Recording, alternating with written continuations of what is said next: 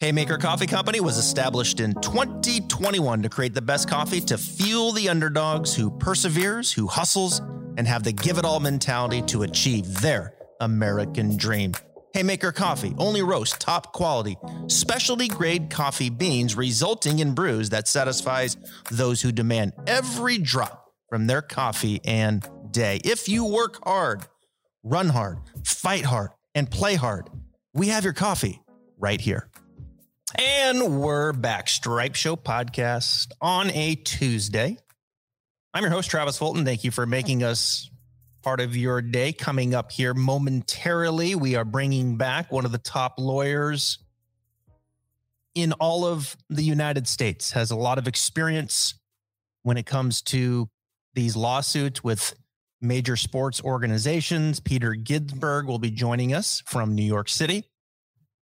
And I have a number of questions for him on where we stand with the PGA Tour LIV players lawsuit, the antitrust lawsuit, as well as uh, some insight uh, to Patrick Reed and the uh, defamation lawsuit that he issued against the Golf Channel and Brandel Chamblee. We'll get to that here momentarily. Hope you had a great Labor Day extended weekend. I took a couple days off, no podcast yesterday, of course. Nice lineup this week. Peter joining us today and uh, working on a, a tour player for tomorrow as the United States will be launching their President's Cup captain's picks. And I'm um, getting some insight here, a little shakeup at the bottom. So we're working on that. And then, of course, we'll do some instruction on Thursday. Good feedback from last week on the five common patterns that I see with mid handicaps. Hopefully that helps some people out. One thing to note, I'll be teaching a lot here in the new studio. Thank you for the uh, comments on the new studio. It's turned out great. And I'll be teaching a lot this fall and winter. So perhaps some of you out of town may be looking to come on down and get a little instruction for a day or two, work on the full swing, some short games, some putting. I'll be here. I'm available. Reach out to me, Travis at travisfultongolf.com, and we can we can work one on one with your game in the off season that uh, that we all have, right? We have uh, we have an off season.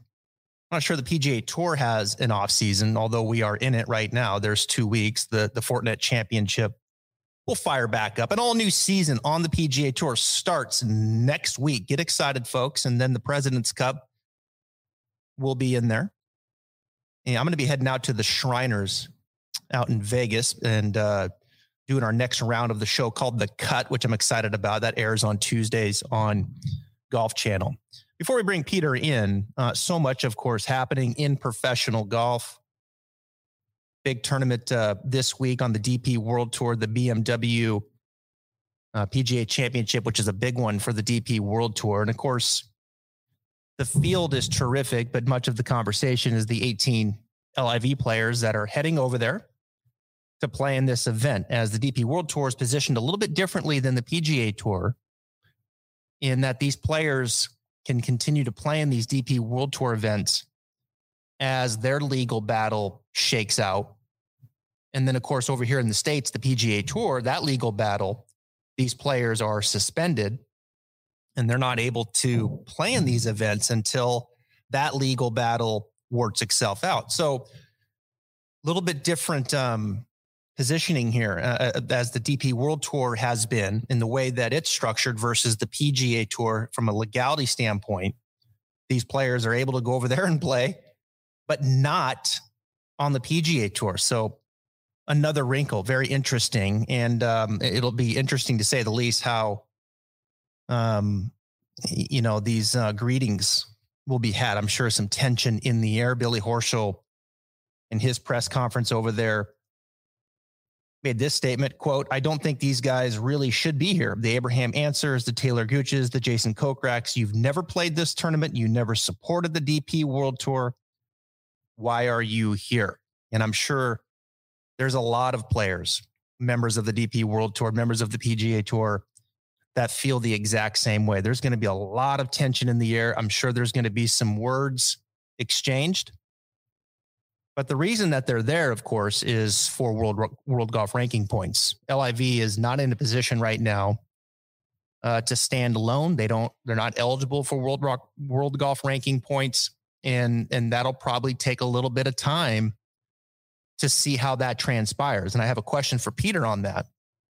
As these big organizations get together and determine how they're going to issue world golf ranking points, or if they will to LIV. And I'm sure LIV is going to be watching that closely to make sure fair treatment uh, is being put forth. That is a big topic in the future. And that's why these players are over here there because they don't get world golf ranking points for the LIV event that they just played in Boston. They're not going to get it for the next one that they play next week in Chicago. And then the one after that in Saudi Arabia. And then the one after that, uh, excuse me, they go to Bangkok first and then Saudi Arabia. And then the finals back here in Miami. The LIV is not in a position to stand alone right now.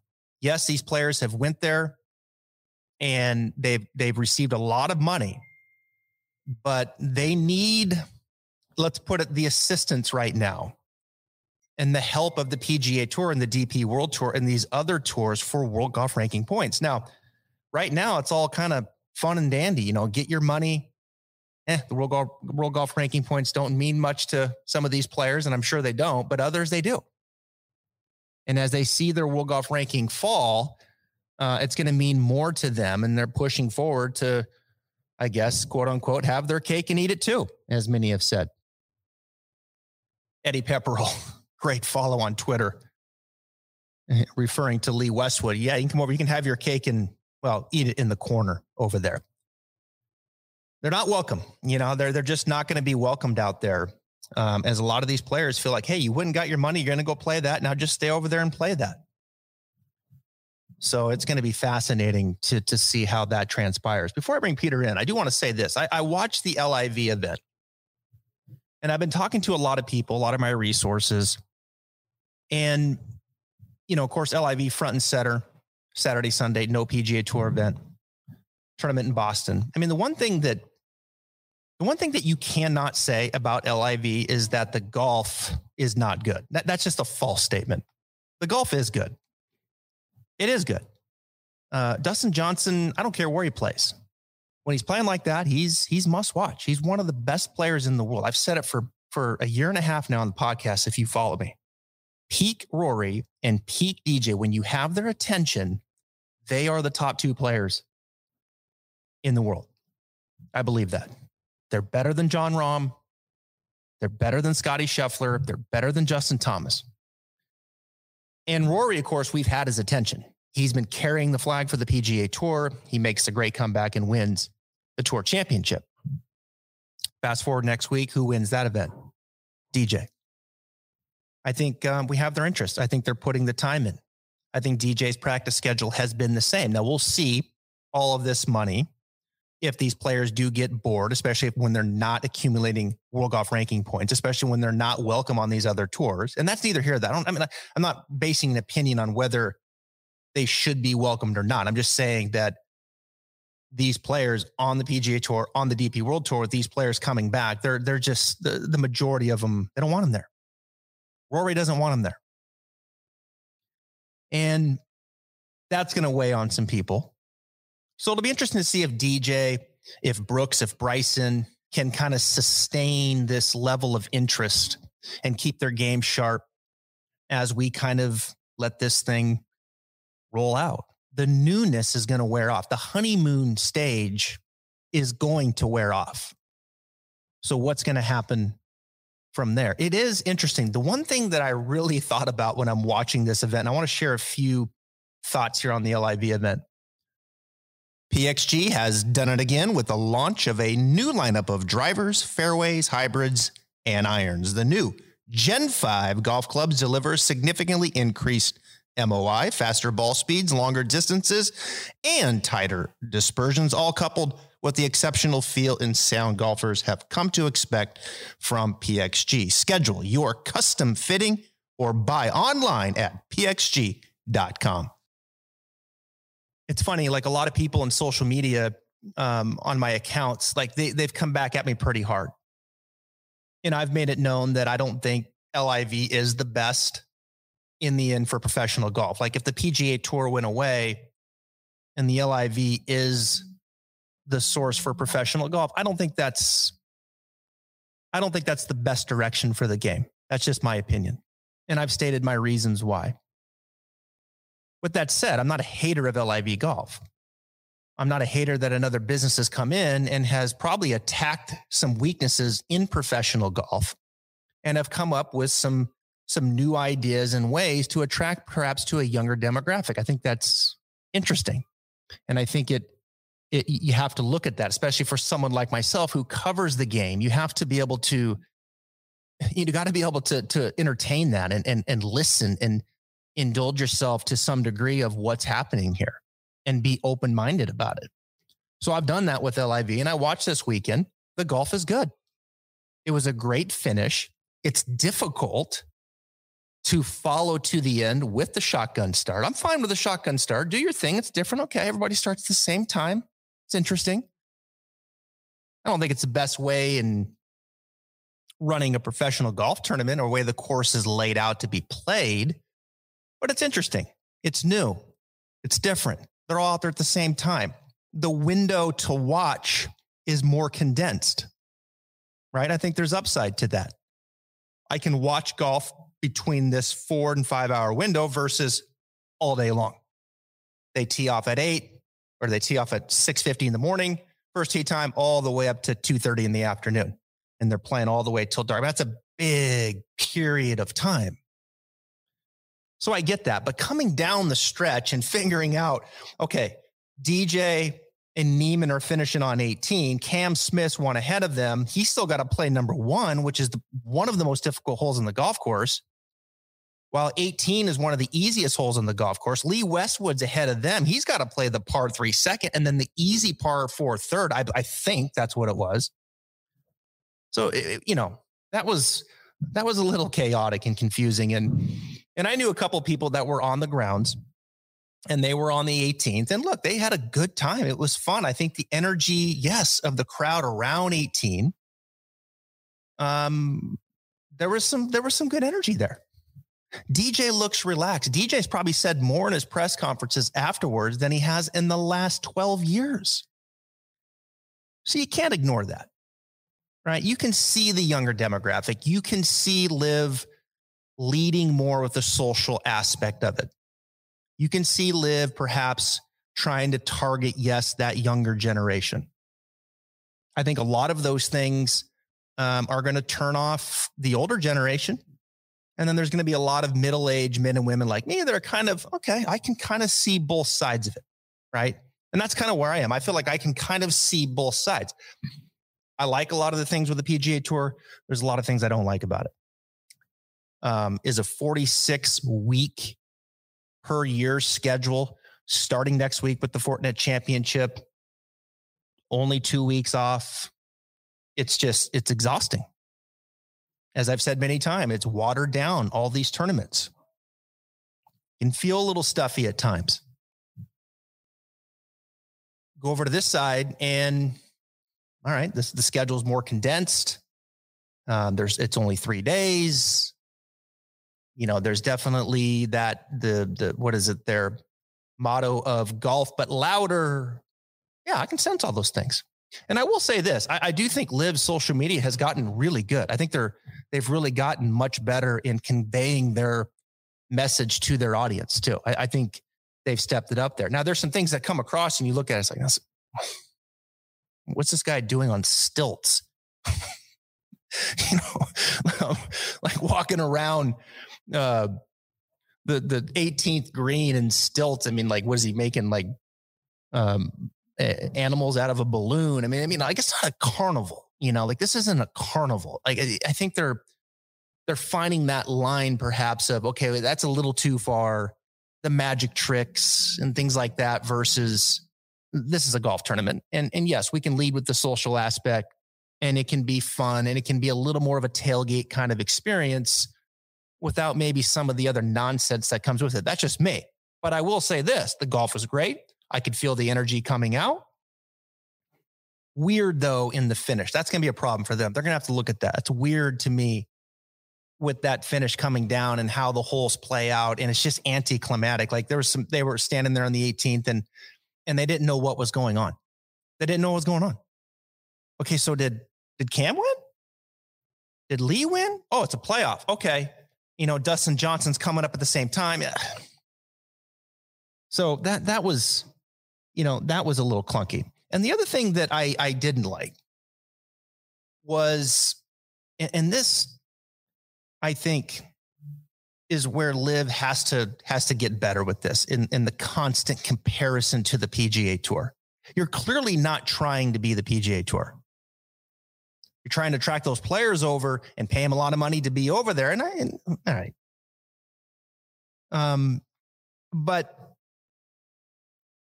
you're not trying, you're not trying to be the PGA tour per se. So with that said, I hate the constant comparison to the PGA Tour, the indirect jabs to the PGA Tour. And it was just exhausting and cringeworthy when the, the regulation ended in that time before the playoffs started. The announcers, you know, making the point of of LIV and that this is this is fun out there in comparison to right? They're playing for a lot of money here in comparison to, you know, there's just constant, um, like I'm being, uh, they're just shoving it down my throat. This is the LIV experience. And here's why it's so great. I just wish like they'd let it breathe a little bit more. You know, just let it be. Like know who you are and then just go do it and just let it breathe and you're not trying to be the PGA Tour, even though you still need the PGA Tour right now, even though you still need the DP World Tour right now for their World Golf ranking points. But you just let the tournament happen and just let the audience come to their own conclusions on, on what they're watching. And I think as the audience comes to their conclusions, that younger demographic and the way that you're presenting your product is they're going to yeah, a lot of them are going to push that way. You're not going to get some of them because of just where the money's coming from and their alliance to the PGA Tour and this and that. And you're probably going to get less percent of those in the older demographics because of those reasons and beyond as well. So just let it live. there you go. Just let it live and let it be. And I do think you got to change. There's got to be something there in that finish the final day. There has to be when you have it all coming to the end here so people can understand on the grounds what's happening. I think on the phone, you were able to kind of navigate a little bit easier. Um, but it feels a little bit different. But look, man, I I've told you from day one, I'm going to be open-minded about this. I'm going to watch LIV golf. I did. I love DJ. Love him. I'm going to watch him anywhere that he plays. You know, the other thing that hit me, and then we'll bring in Peter.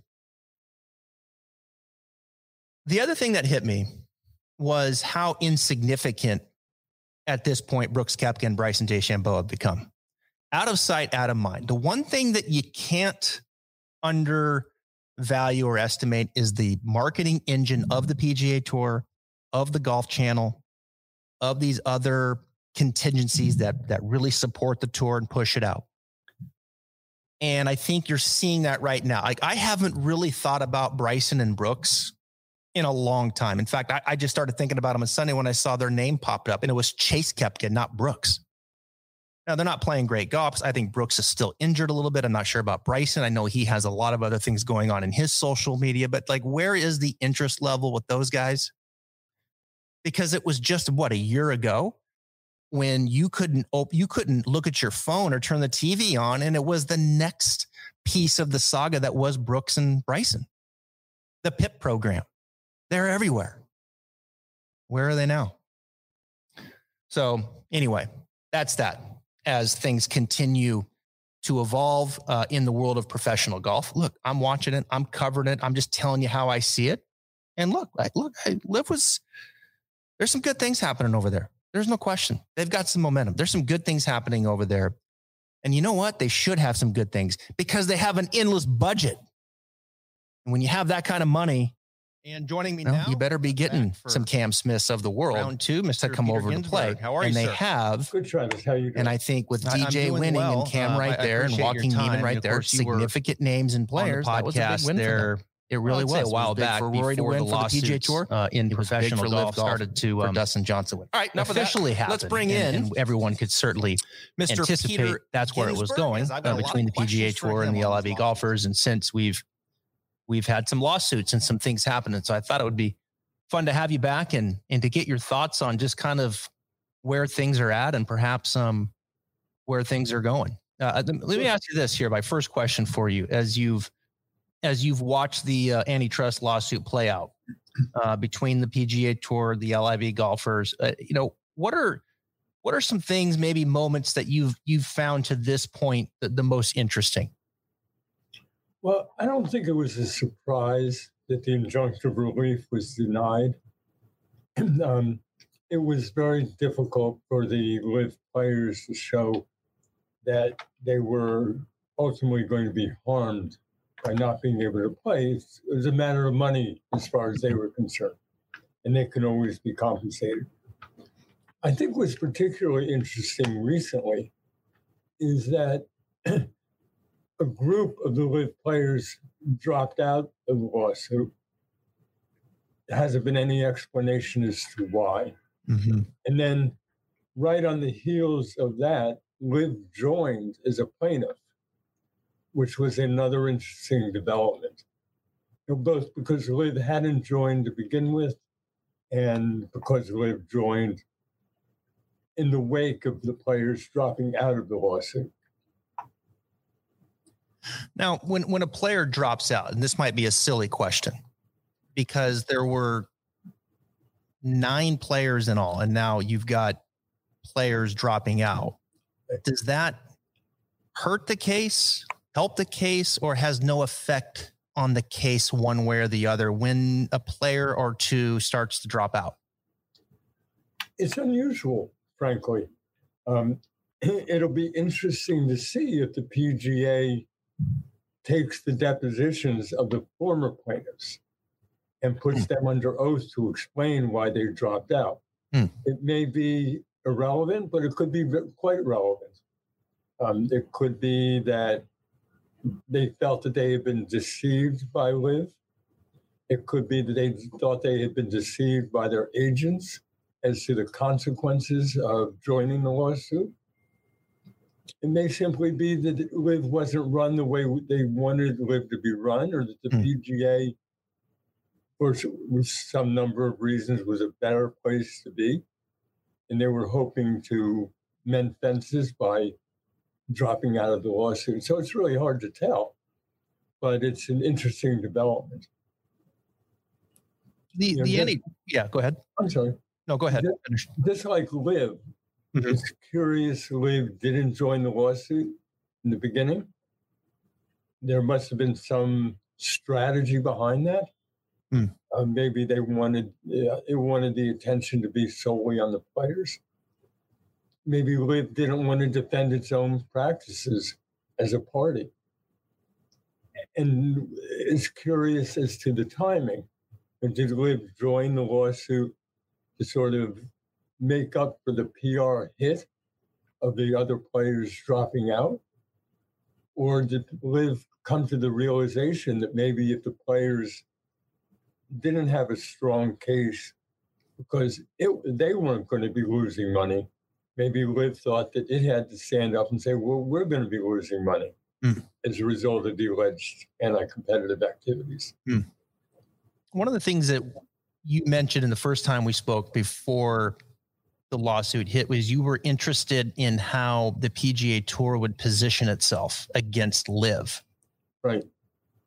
Have you, did they position themselves accordingly as you would think, or is it a little different than what you thought? I mean, can you can you give us your thoughts there?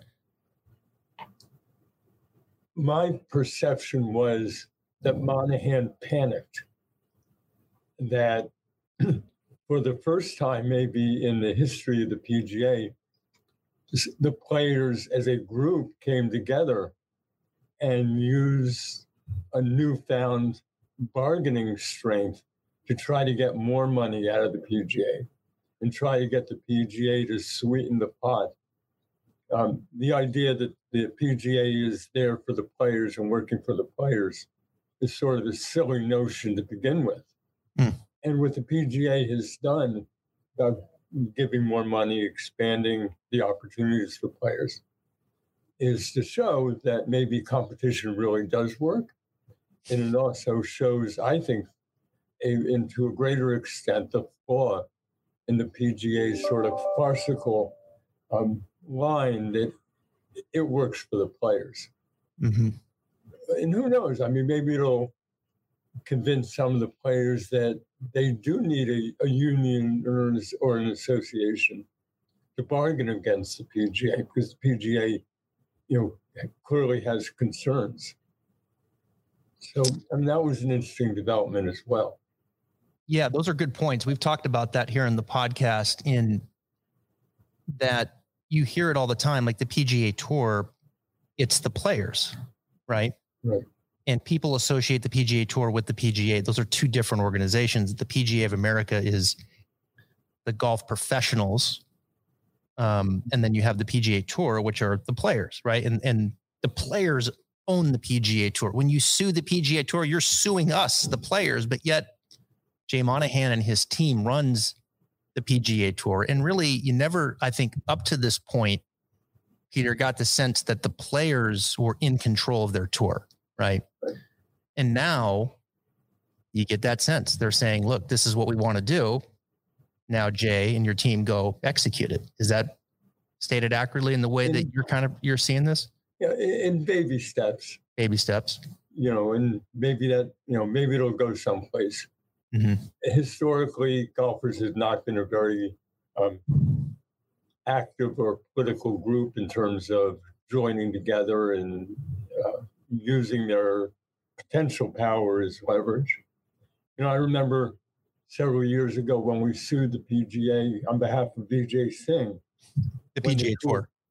Excuse me? You sued the PGA Tour, Vijay Singh. Yeah. Yeah. Correct. Yeah. Um, and there were players who said to Vijay, both publicly and privately, hey, you're suing us. You're not suing the tour. You're taking money from us. It, it was a ridiculous notion. But that kind of um, slogan that Monahan and the others use has been, is, has been bought into by some of the players.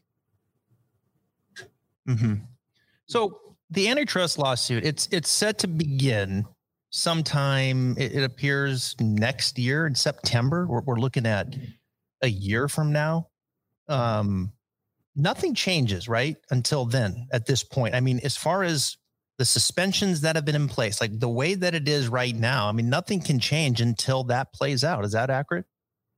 That's most likely accurate. I mean, Mhm. any number of things could happen theoretically, but as far as the lawsuit's concerned, uh, I think September is the date for the summary judgment hearing, and the trial is actually scheduled for January 2024, I think. So it's even beyond. Yeah. Okay. Wow. Um, That's, And, that, you know, yeah, things that's- are likely to happen. It's just hard to tell what's what's going to happen between now and then. Glenfiddich, the world's most awarded single malt Scotch whiskey, is expertly crafted and made with extraordinary care. Each single malt is a work of perfection. So this this suit that happened recently for the three players um, to play in the FedEx Cup, it was uh, it was Taylor Gooch, Hudson Swafford, and Matt Jones. They attempted to get a temporary restraining order so they could play in the, and of course they lost. The PGA Tour won that, but that has really no bearing on this bigger lawsuit, does it? Probably not. Um, what it may have done is shed uh, some light into some of the flaws in the legal strategy that Liv was following. Hmm. Um, it probably enabled the PGA to some extent to understand what it was going to be defending against and how to fine tune some of its defenses. It may have triggered the other players dropping out of the lawsuit. You know, it's hard to tell. Mm-hmm. And it may, as I said, trigger Liv's decision to join the lawsuit. Yeah.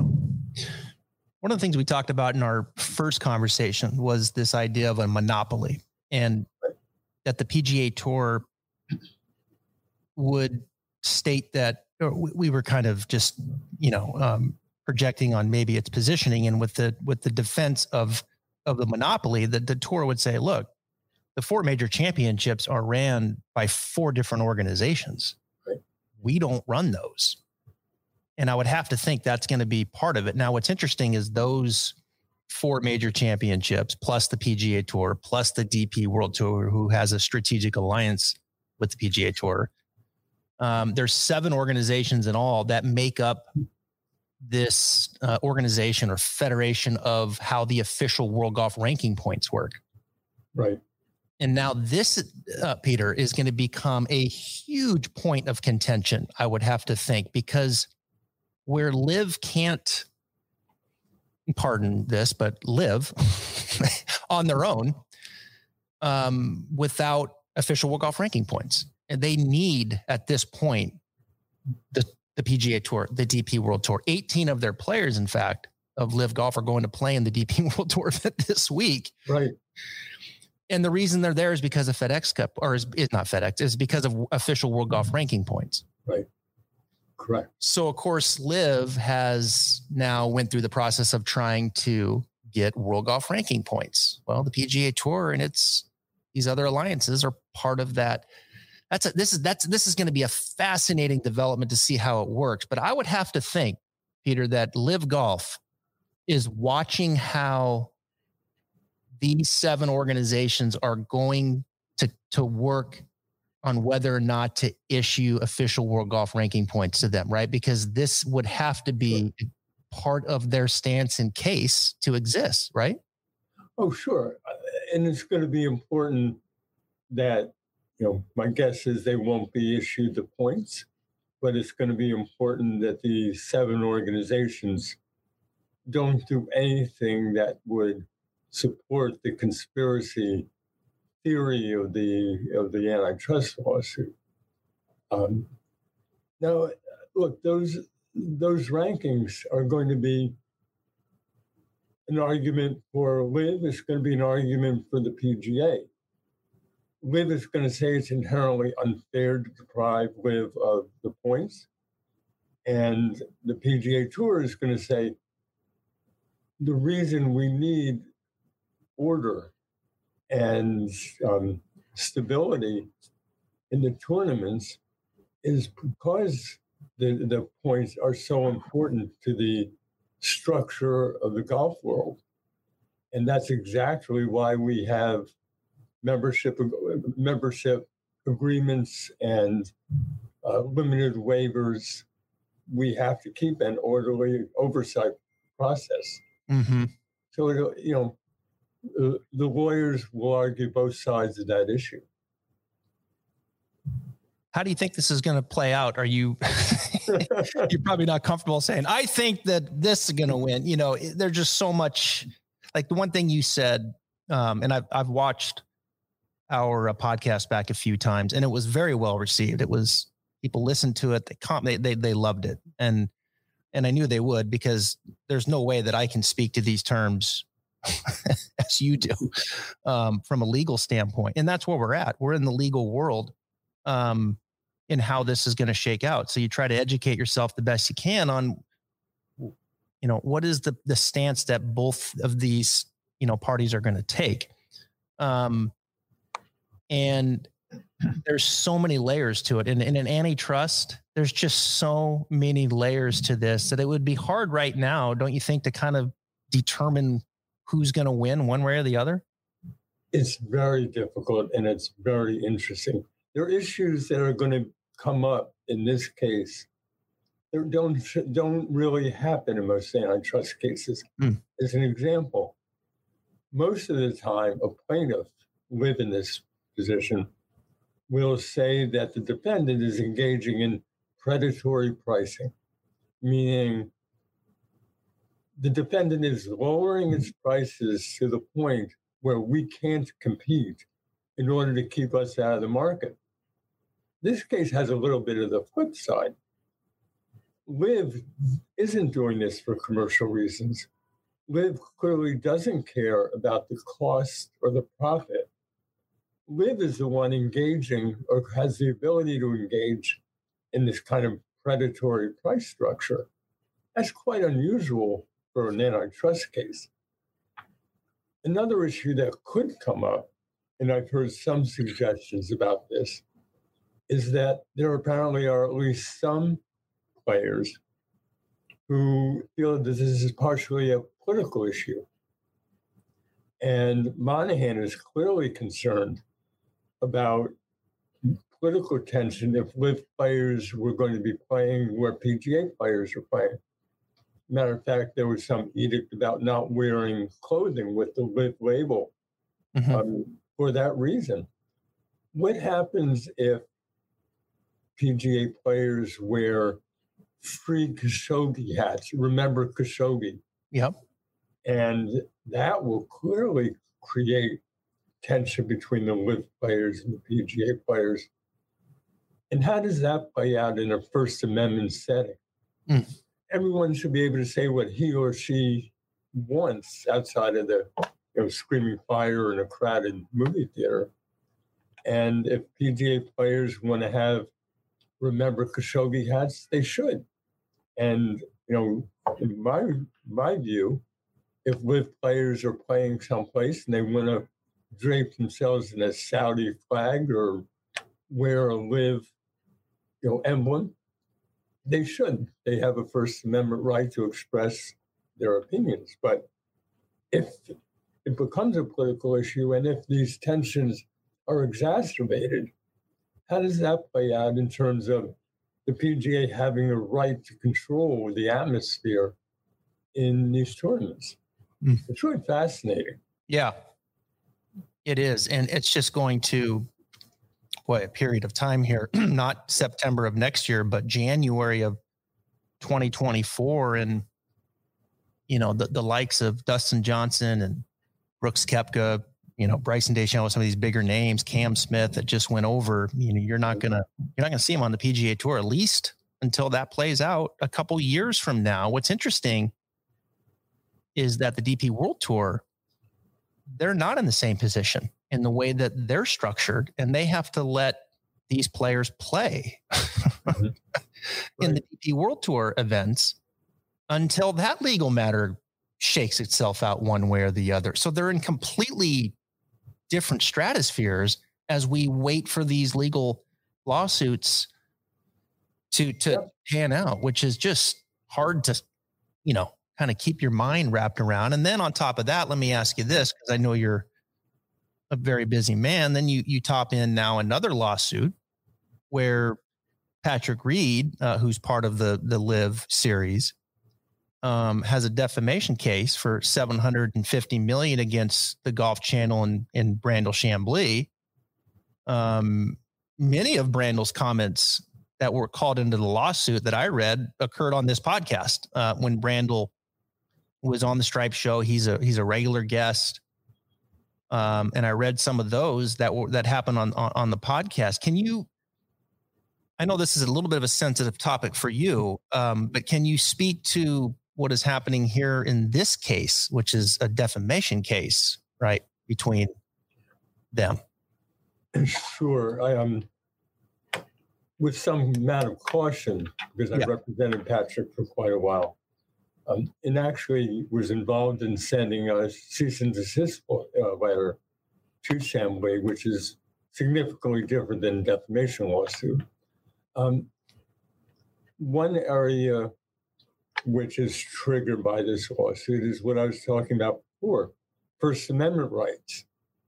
Was Chamblee simply articulating his own view, his own opinion, based on his own interpretation of history and past events.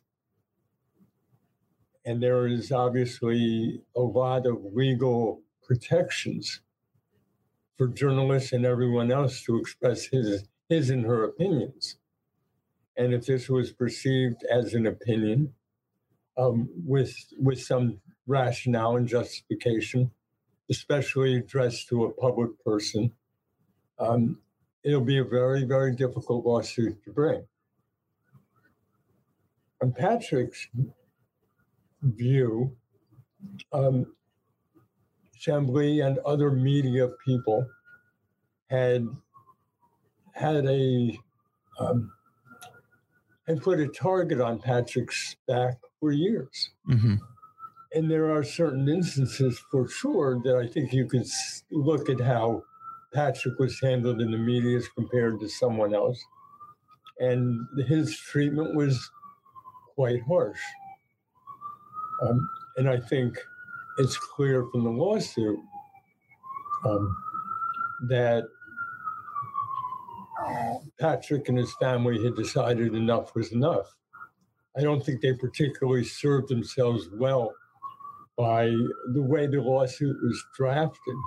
It wasn't drafted in a particularly professional, this is my opinion, mm-hmm. professional way.